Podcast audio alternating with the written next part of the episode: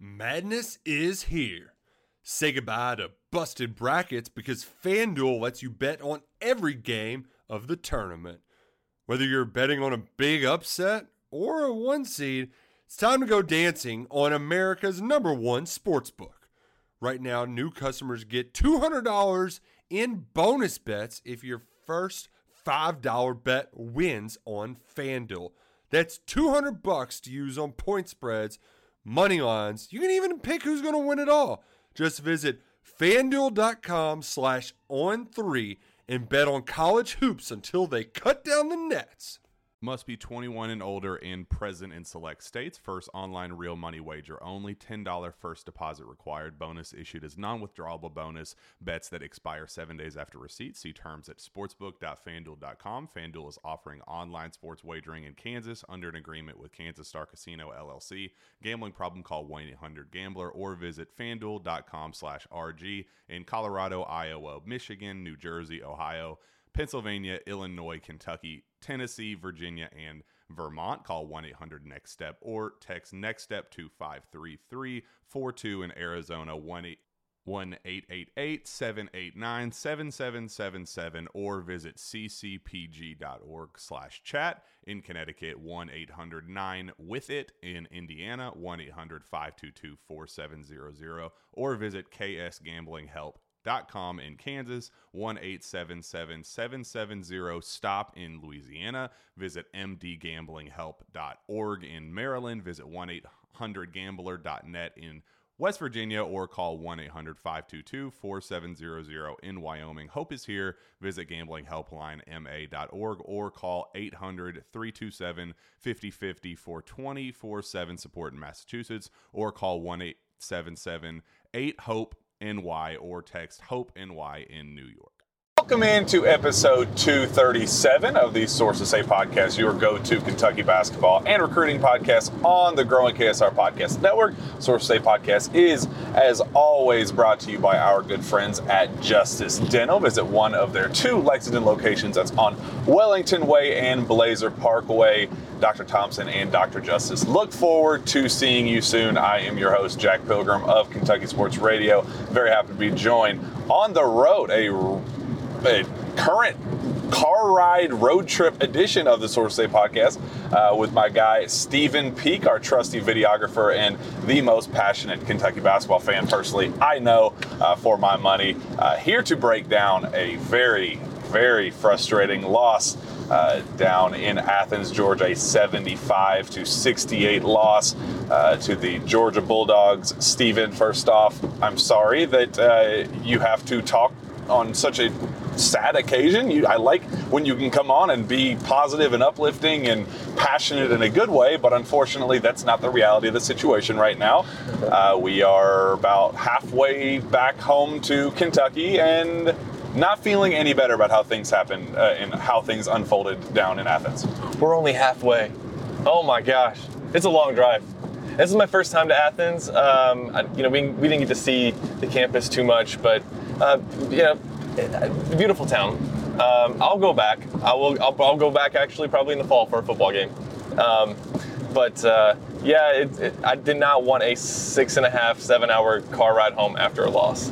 That was really something I was not interested in. Yeah, especially considering what this game meant, the stakes behind it. There was so much uh, going into it, uh, a, a, must win, if you will. Kentucky had eight eight losses going into the game.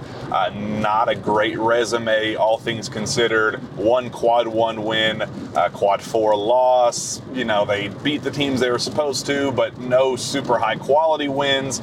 Uh, really needed to close out the regular season on a high note, needed to secure some, you know, a nice little run of wins. You didn't take care of business at home against Arkansas, that was going to be the one that could kind of give you a throwaway uh, there to close out the regular season. You get run off the floor at home against Arkansas, then this trip approaches and you go, all right, well, you got to win this one, and now you kind of got to steal one here in a couple games, or you know, make sure you win this one and the trip down to Starkville to make up for the Arkansas loss.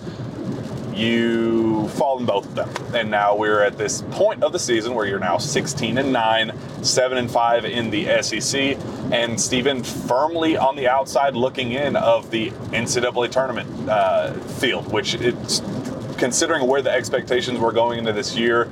Uh, just something that I personally would have never seen unfold. I really ha- am having trouble believing uh, that that that this is the reality that you know, after the Missouri game, I, I, even said, are we using hyperbole to say that they won't make the tournament? Because it, it, did seem at the time maybe an overreaction to just a, a, a, few bad games or a rough start. Well, I think today, I mean, that, that might have been, even, I'll tell you this, even when Sean Smith on this show had said early on, I don't think this is an NCAA tournament team, I was like, he's right right now. They don't, the resume right now, but he's. He, he, I mean, he's going to be right overall. Like he's like I, I can't imagine them getting hot and making the tournament now. It's a really tough reality, a really tough situation. Let's talk a little bit about how it happened. Um, kind of a spitting image of how things unfolded at Rupp Arena back in January uh, in Kentucky's comeback win against the Georgia Bulldogs, where Oscar Tshiebwe basically single handedly willed the Wildcats to victory uh, down uh, by eight in the first half, end up coming back, uh, solidify a lead pretty early, and then basically cruise the rest of the way playing Oscar Tshiebwe ball. Uh, he goes for a career high 37 points and 24 rebounds. Looks like prime Shaq uh, in, in that one, just an unstoppable presence down low, something that Georgia just simply couldn't couldn't stop. You get a very similar situation. Kentucky starts out sluggish down in Athens, uh, jump out to a, a pretty solid uh, deficit, uh, go into the half down 10, allow 42 points to a team that averaged 69.9 going into the year. It just a very average offensive team as is. You let them score 42 in the first half. They're confident. They're you know knocking down big shots, tough shots. They're driving at will, kind of beating Kentucky off the dribble and, and, and hurting them defensively the way we've seen Kentucky struggle quite a bit def- defensively as of late. The second half begins and Kentucky kind of slowly starts chipping away at that lead. Oscar Tshiebwe kind of starts ramping things up, and you go, all right, we can work with this. We can we're, we're, we, we've seen this story unfold before. It's happening in the exact same way.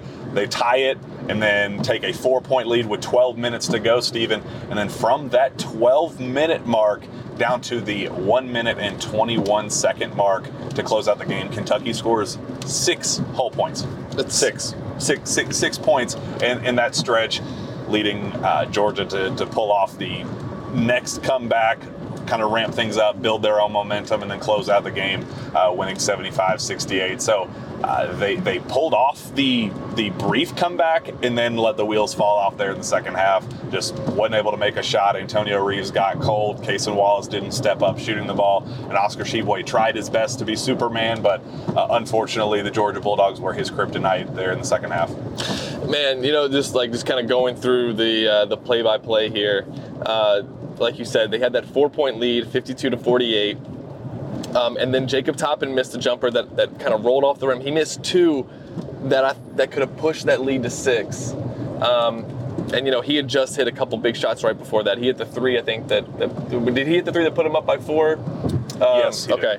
So uh, uh, yeah, with, with 11:54 to go, and man, I really thought there that was like, okay, you just needed to get out of there with the win. It didn't need to look pretty. You just needed to win. And I would have been comfortable with that going into the game too. Like I, yeah. I, I, I, knew two guys they out. weren't they weren't going to yeah. roll over. Like they weren't going to roll over and die the way they did at, at Rupp Arena. So I was kind of expecting a rock fight like that, but yeah, not not in that sense. Uh, you know, uh, like you, the offensive problems are the, are still there. The, now the defensive problems are are have been an issue all year, and you wonder like how can teams ease, so easily scout against Kentucky? It seems like every time we you know we hear from a post game uh, from the, the, other coach. He's talking about how easy Kentucky was to scout for. I don't know. Have you heard Calipari or an assistant talk about how, how easy a team is to scout for this year or, or ever since you've been covering the team? No, it's always we're focused on us. Yeah. We're we're we're going to deal with our own issues and let everybody else attack us. You know, we're we're we're, going to handle our own business, and everybody else is going to adjust to us. That's that's been the Cal mo over the years, but mm, hasn't been the case this year.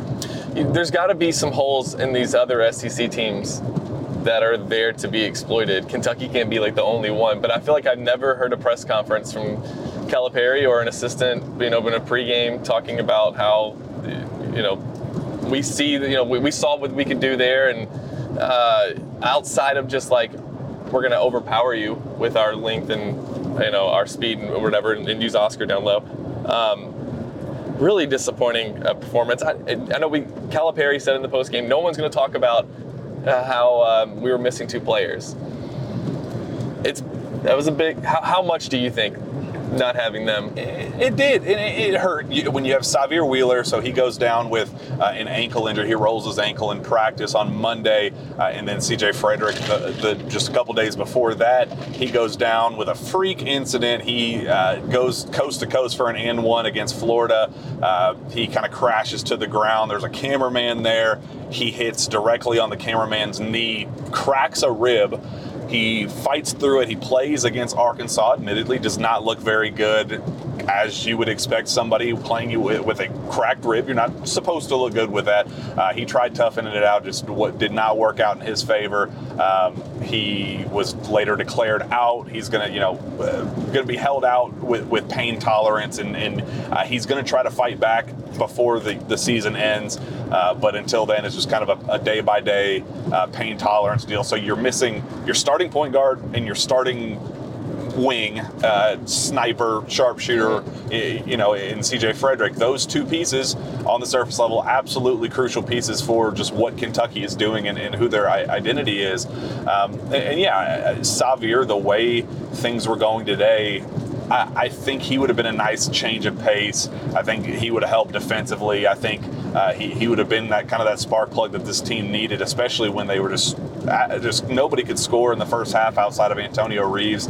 Yeah, Antonio went for 15 in the first half. Everybody else, I think, went five, five for 20 overall in the first half, if, if I'm not mistaken. Wow. Uh, and then in the second half, Antonio goes cold, and then as a result, the rest of the team goes cold. Uh, outside of Oscar, you know, kind of taking things over there briefly, but Sahvir would have been a really nice complementary piece there. And then obviously CJ Frederick, you make one or two threes in that stretch, especially, you know, when, when Jacob puts a team up four. If CJ comes down the floor and hits down, you know, hits another three, yeah. then you know that's game over. The momentum's flipped. The, you know, the your Stegeman Arena or Coliseum was waiting for that explosion and waiting for that moment to you know flip the momentum back in their favor and then just keep it that way. If if you hit a big shot in that moment, you kind of take the wind out of their sails and they yeah. can't get behind the team the way that they're needing and, and, the way Georgia, admittedly not a very good team, they came in uh, ranked one around, around 160th in the in the net or maybe 129 something like that. I'm driving, so I don't have these stats pull, pulled off the top of my head. Uh, but they're just not a good team. They're coming in. Uh, they lost six out of their last seven. Um, that's the that's you know the one that hurt. That's, and the, the one win was a three point overtime win at home against South Carolina, the worst team in the SEC. So they were playing bad basketball going into this. Yeah, they were desperate, but this this was a beatable team in an environment that wasn't even a sold out environment. So it's not like it was just this uh, absolutely ruckus, uh, you know, home court advantage in favor of Georgia. They played into that home court advantage there in the second half and just weren't able to, to capitalize late. But yeah, I definitely think that missing CJ and Sahvir hurt, but there's way too much talent on this Kentucky team compared to what Georgia has or we think it, it should not have made the difference. And Terry Roberts, uh, Georgia's leading scorer, arguably their best player, uh, he came in limited and, and, was a game time decision. He was limited to 22 minutes uh, in this one too. So yeah. injuries happen. Everybody's banged up this time of year. You can't use that as, that as an excuse. This was a must-win game, and even though that was kind of a Calipari crutch there at, during the post game, I, am not taking that. This was a must-win game that Kentucky just did not bring the fight. They did not bring the intensity, and they got smacked in the mouth by Georgia. And uh, you talked about the, the Georgia fans, and I think it's a good time to give a shout out to the to the Kentucky fans who showed up. I mean, this Big team, blue, ch- but go big blue chance. Go yeah. Big Blue Chance inside of Stegeman uh, Coliseum, and uh, and for it, the team hasn't been very good this year, but the fans are still showing up, and that's what's really cool. Seeing the fans, the Kentucky fans on the road, there were quite a few.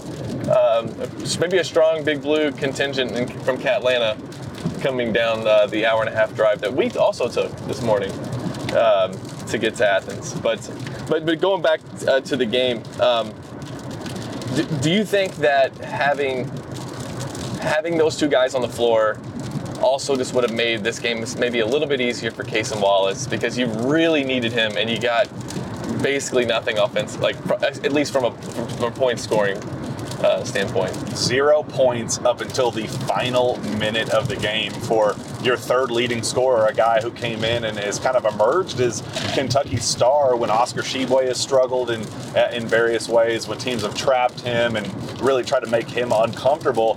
Cason has kind of been that steady force, and Antonio Reeves has obviously exploded here as of late, and he's playing really solid basketball and again, he showed that in the, again in the first half. 15 points. He closed out with with 20. A little bit of an inefficient second half. I think he finished two of 10 uh, after the break. As you'd expect somebody to go cold when when you, you, you get the volume, uh, you can't stay hot forever. Uh, so that was to be expected. You needed that that extra piece. You needed that one last guy to kind of put Kentucky over the edge, and Cason needed to be that guy.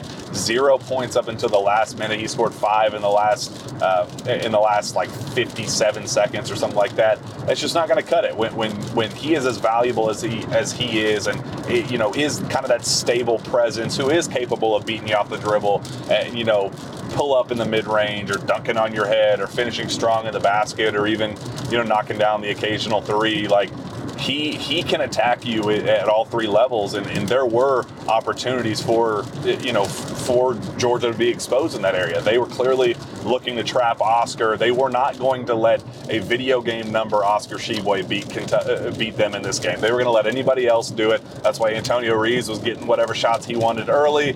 He kind of settled out a little bit and, and you know it played right into their game plan uh, and, and Cason would have been that perfect complementary piece. And yeah, maybe having CJ in there or, or uh, Sahvir in there would have helped. But uh, it, I, I still don't, I can't use as that as, as an excuse, man. Like Cason needed to step up in that moment, and unfortunately, uh, it, it just wasn't his night either. Yeah, and 0 for 4 from three. Also, he battled foul trouble, and that that also Crucial. kept his Everybody down. battle, battle foul trouble. Yeah, it looks like said. look at the starters. I mean, three guys with four fouls, um, and then Daimion Collins coming off the bench also had four fouls. Um, and that led to the biggest kind of storyline of, of how Georgia was able to put points on the board. And that was at the free throw line. I think they finished 23 of 27. Uh, if I if I yeah, they got 25 of 29 right 25 of 29. So uh, almost 30 attempts at the free throw line. I think Kentucky uh, get, gets 13. Gets 13 attempts. I mean, that's the difference. Uh, this was a, a, a team that had knocked down free throws at a, a very high rate throughout the season, and that was one way that they were going to look to attack it and beat you. Uh, Kario Oquendo, uh, that's kind of what he's known for, driving, attacking, a physical, big, beefy guard. Uh, that's how he's going to score. He's going to drive on you. He's going to look to finish at the rim, draw, you know, draw, draw contact, draw fouls, and get to the line. That's exactly what he did, and uh, really kind of set the tone for that game. He brought the intensity. He pr- brought the physicality, uh, and Kentucky just did not bring that fight. And, and Stephen, what did you think of the lack of energy on the bench. I thought we got past that. Uh, you know, going back to you know the the, the start of SEC play where that was such an issue, where team chemistry and uh, you know just uh, body language and energy and those sorts of things. It was such a prominent talking point for all of us, uh, and they kind of seemed to right the ship in that regard. There, you know, during their uh, six-game SEC winning streak, you could kind of tell the body language was good. They were jumping off the bench, cheering for each other, smiling, laughing, having a good time. You, you really loved what you saw in, in Kentucky's winning streak with that, especially. And then it just feels like the last week in particular, uh, dating back to that Arkansas game, it just feels like the bench energy just has not been there. The on-court communication hasn't been there, and it's led, in, you know, led to I think some defensive miscommunications, getting beat back door, things like that. I think I think all of that ties in together. Uh, that the, the energy is just not there, and they didn't come prepared for that moment. It, it is wild sitting next to the bench uh, today compared to the Tennessee game. The Tennessee game, granted, you're playing, you know, a top five team at the time on the road, and they're you do just naturally you're going to be more up for that game. I get that. Um, and this was a game that I think uh, you know if you're a player, you probably think we're, we're going to win this game, and you know not that you're looking ahead, but that you know you know how you know how good Georgia is. All right, so. Uh, it was, but it was weird watching the guys not talk to each other on the bench. Like no, usually they're, they're, they're just they're talking. That's how it was in the Missouri game. Everybody looking straight ahead.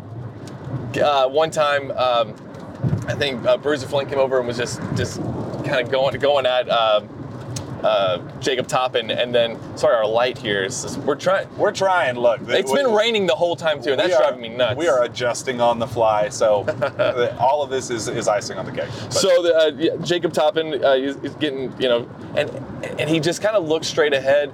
Cal comes over and he kind of rips him too, and I don't even remember what he did. Maybe he talked back, said something like, then didn't, didn't go, didn't die for a ball, and then said something to to an assistant coach, and they both jumped him pretty good. And man, there's just no like.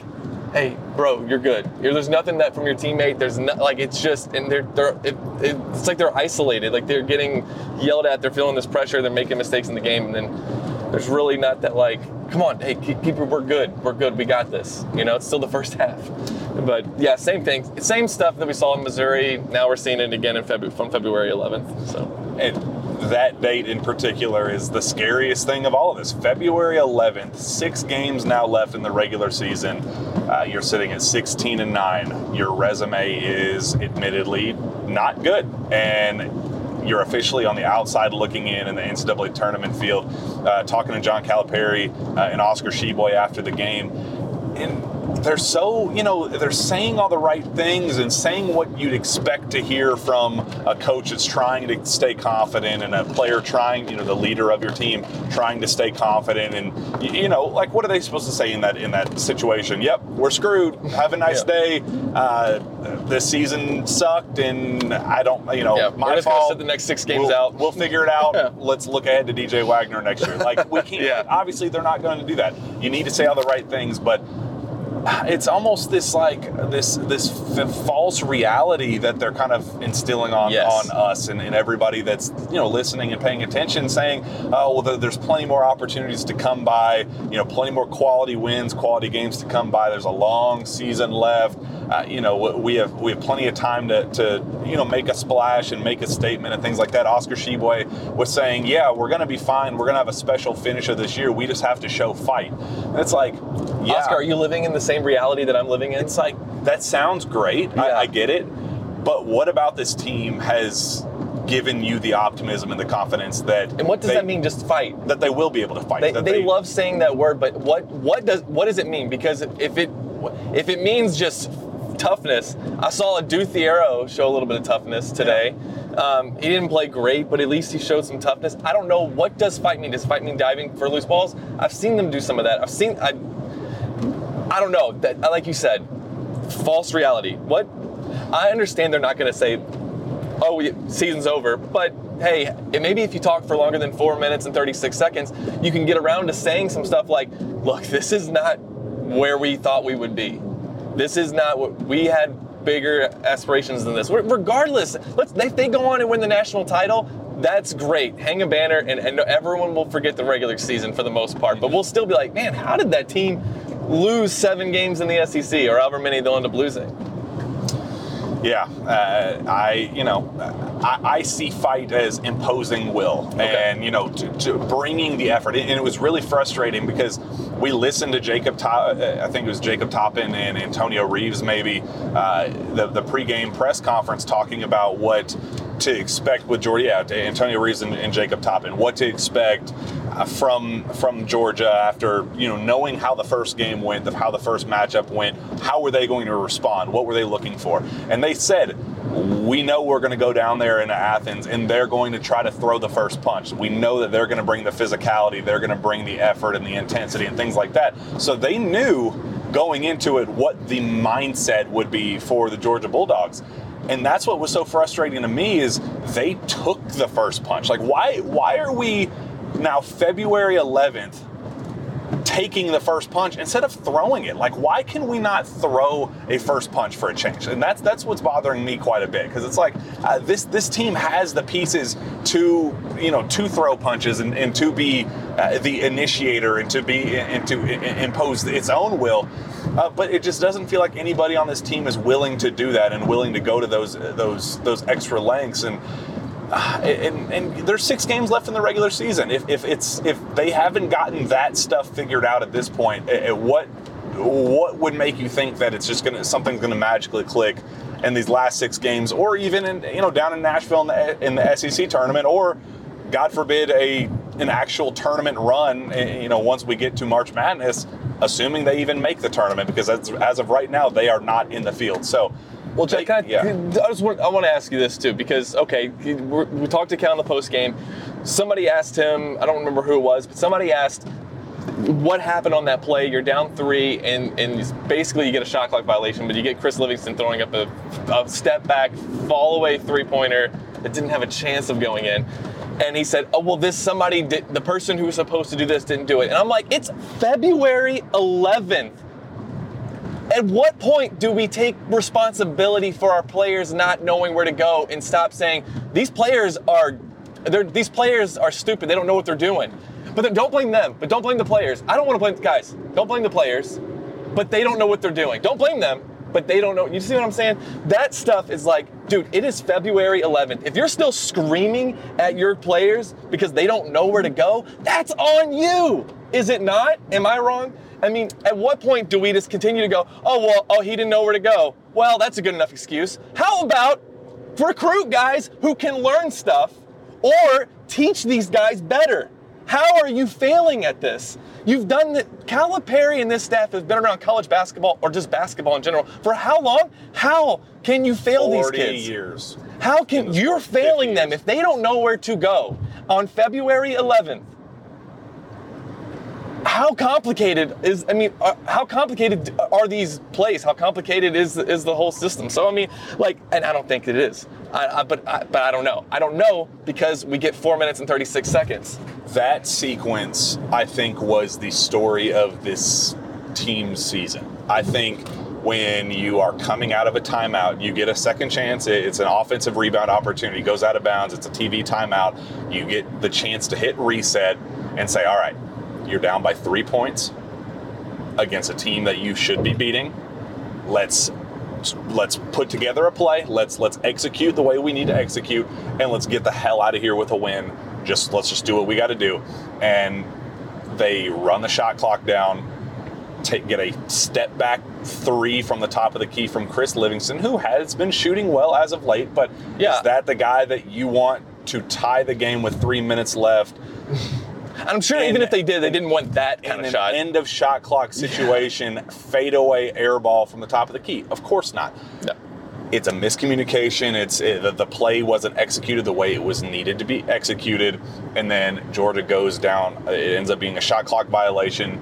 Georgia goes on the other end of the floor, gets a corner three pointer wide open, knock it down, go up six with three minutes left, and that's ball game. I mean, there's yeah. th- when this you, team gets down six in the second half, you should be able to come back down six in, in three minutes, but the momentum at that point had shifted completely yeah. out of Kentucky's hands, and you know it, it, got to that point where it just is what it is at, at that point, and that that game, that sequence right there was what this season. If you could just kind of put an individual sequence in a big picture scenario of what this season is and, and how we got to this point, I would I would go back to that that sequence and say the the teams going against can, when, when the big big opportunities have come for Kentucky, they haven't been able to live up on their end of the bargain while the opposition has always come up in the clutch. They've always hit the big shots. They've always executed down the stretch, and Kentucky just hasn't. And and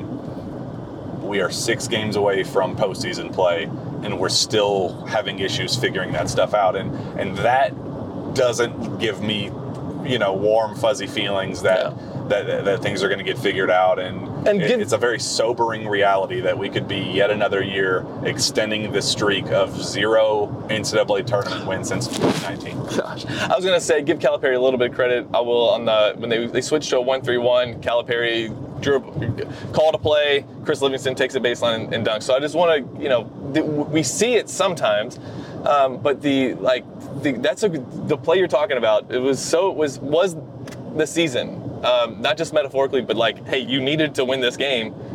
This was One side to execute. executes, the other uh, the Yes. other side doesn't. That's how you get to nine losses with six to go. So for the last um, eight minutes or so that we have left of this uh, podcast, uh, do you want to talk about overtime elite? And I, that was my first time being there. I thought it was really cool. Absolutely. So, and I guess to tie that in, uh, real briefly, and I, I'm excited to get your thoughts on this because of what you saw, and, and uh, there's there are plenty of takeaways I'm sure from your thoughts on Rob Dillingham seeing him live for the first time. But I think one of the kind of overarching themes of this fan base right now, and, and kind of just the mindset of this team is, well, this season is what it is. You know, chalk this up to you know just a, lost cause, whatever. Let's look ahead to next season. Well, at least we have the number one recruiting class coming back next year. At least we have DJ Wagner. At least we have Rob Dillingham, Aaron Bradshaw, Justin Edwards, uh, Reed Sheppard, and, your you know disposal like you know that piece of meat dangling in front of us, just blindly running uh, away from this this past season and looking ahead to next. I think that there's kind of a, a very small portion of this fan base that is looking at that and, and using that as their optimism moving forward. So I was very excited to see your thoughts seeing Rob Dillingham for the first time and, and understanding why I have used this platform on Sources Say to say that ain't a smart idea. It's Yeah. okay to be excited about next year, and I do think that they, by the end of next season, they can put together a pretty darn solid team and could potentially make a run. But it ain't going to be a 40 and 0, let's cut down the nets before the season even starts type deal because they will struggle for a myriad of reasons. And I'm excited for uh, you to dive into maybe just a little bit- bit of them after uh, your uh, first time with the uh, Rob Dillingham experience. So now I've seen every single recruit that's coming in next year. I there are there reason there's a reason to be excited. Absolutely. I mean, there's so much talent that, that's coming in. It's it's it's kind of the rock star kind of group that you know at least with this class. Now you said before, just because you have the number one class doesn't mean you have uh, you know you have a John Wall class. This maybe 2023 class maybe isn't all that great, but I- Dillingham, um, I, it's it's interesting because I really like his game on the ball and dishing. Um, he, I love his ball handle. I love his crossover. He's uh, he's got that quick twitch. Like the, the like Cal described it as like being able to to uh, really think on his feet, uh, make the right play. L- love all of that. Not a big fan of step back 20 footers, guys in his face. And that kid, hey, look, I wish I had his confidence. He misses eight in a row, and he's like, the, and he's like, the next one's definitely going in. And when it doesn't, and the next six don't, then the next one's going in. I, I'll give him that. I mean, um, you know, he's pretty unconscious as far as like, I'm just gonna keep shooting, man. If, you know, people are leaving you open for a reason, Rob. That's all right. I'm letting it fly, baby. Like, let's let it go. Shoot them all, Rob. But all, all vibes team is, is Rob Dillingham. yeah, um, you know uh, that. But I think that you, people need to probably understand. Here's what's going to happen. Here's my prediction for next year. You're going to probably lose the Champions Classic game. Um, you'll you play Gonzaga at home. That's going to be a tough game. I mean, they're going to have the same early season struggles next year. How patient are fans going to be? Because this is what this is what's gotten a lot of fans through this season. Is well, next year number one class. I saw um, country music uh, star, potential star JD Shelburne on Twitter talking about this next class though that's coming in. And I, I don't know. He, I know he's a lot of Kentucky fans feel that way. But do you? How much patience do you think Kentucky fans are going to have once that team inevitably struggles in November and December, like every Calipari team has done since 2015? Yeah, the good news is these type of players.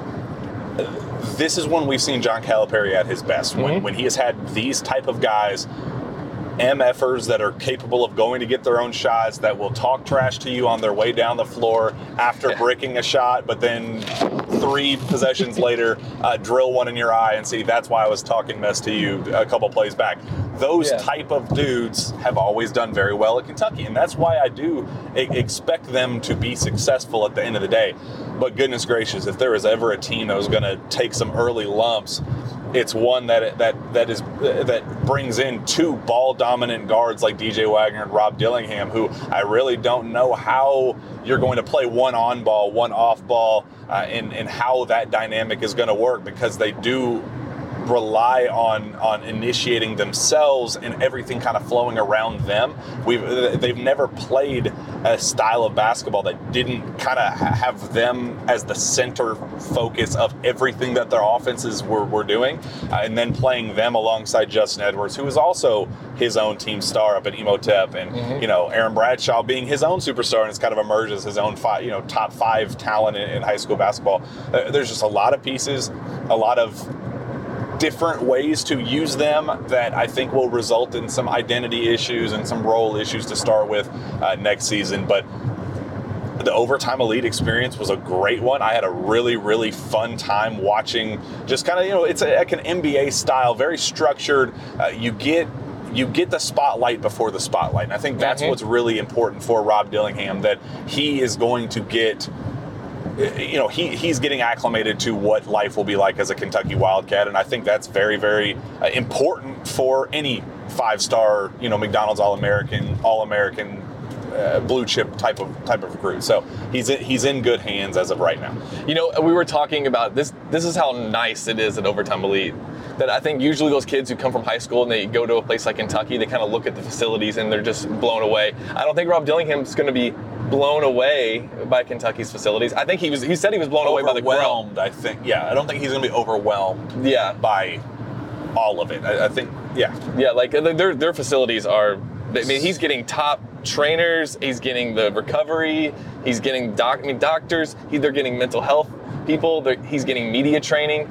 I mean, that that place has got it going on. It's really cool. I mean, if you ever get a chance, if you're in Atlanta on like a Friday night, go check out some some of their games because it's it's a really neat experience. And I loved the um, what was it called? The, their bonus the there, it was. Can you explain that? To uh, Instead of a you know uh, a, a, a, typical bonus that you see you know for end of game free throw situation thing, things like that, they basically do like a power play that you see with, with hockey where you get uh, uh you know five on four situations. You know they take one guy out to basically initiate a five on four or a four on three or you know four on four whatever uh, and, and that's kind of how games end and, and that's how halves end and things like that. So uh, it basically tries to maximize getting runouts and transition and learn how to you know put these kids in position to make decisions that they will be making in the NBA and the you know high profile colleges and things like that. So a lot, a lot to like about Overtime Elite. Definitely ex- enjoyed our experience down there. Enjoyed the Rob Dillingham experience. Glad you got to see him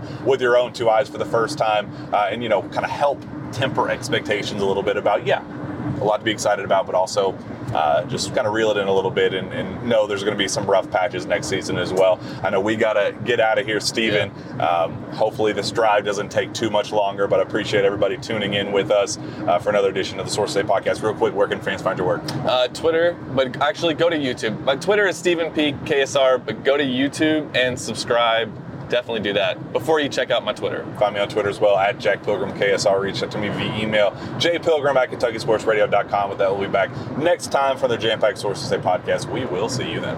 And it's stopped raining.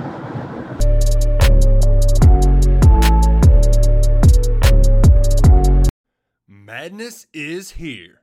Say goodbye to busted brackets because FanDuel lets you bet on every game of the tournament. Whether you're betting on a big upset or a one seed, it's time to go dancing on America's number one sports book. Right now, new customers get $200 in bonus bets if your first $5 bet wins on FanDuel. That's 200 bucks to use on point spreads, money lines. You can even pick who's going to win it all. Just visit fanduel.com slash on three and bet on college hoops until they cut down the nets. Must be 21 and older and present in select states. First online real money wager only. $10 first deposit required. Bonus issued as non withdrawable bonus. Bets that expire seven days after receipt. See terms at sportsbook.fanduel.com. Fanduel is offering online sports wagering in Kansas under an agreement with Kansas Star Casino LLC. Gambling problem? Call 1 800 Gambler or visit fanduel.com slash RG in Colorado, Iowa, Michigan, New Jersey, Ohio. Pennsylvania, Illinois, Kentucky, Tennessee, Virginia, and Vermont. Call 1 800 Next Step or text Next Step to 53342 in Arizona 1 888 789 7777 or visit ccpg.org slash chat in Connecticut 1 800 9 with it in Indiana 1 800 522 4700 or com in Kansas 1 877 770 stop in Louisiana visit mdgamblinghelp.org in Maryland visit 1 800 gambler.net in West Virginia, or call 1 800 522 4700 in Wyoming. Hope is here. Visit gamblinghelplinema.org or call 800 327 5050 for 24 7 support in Massachusetts, or call 1 877 8 HOPE NY or text HOPE NY in New York.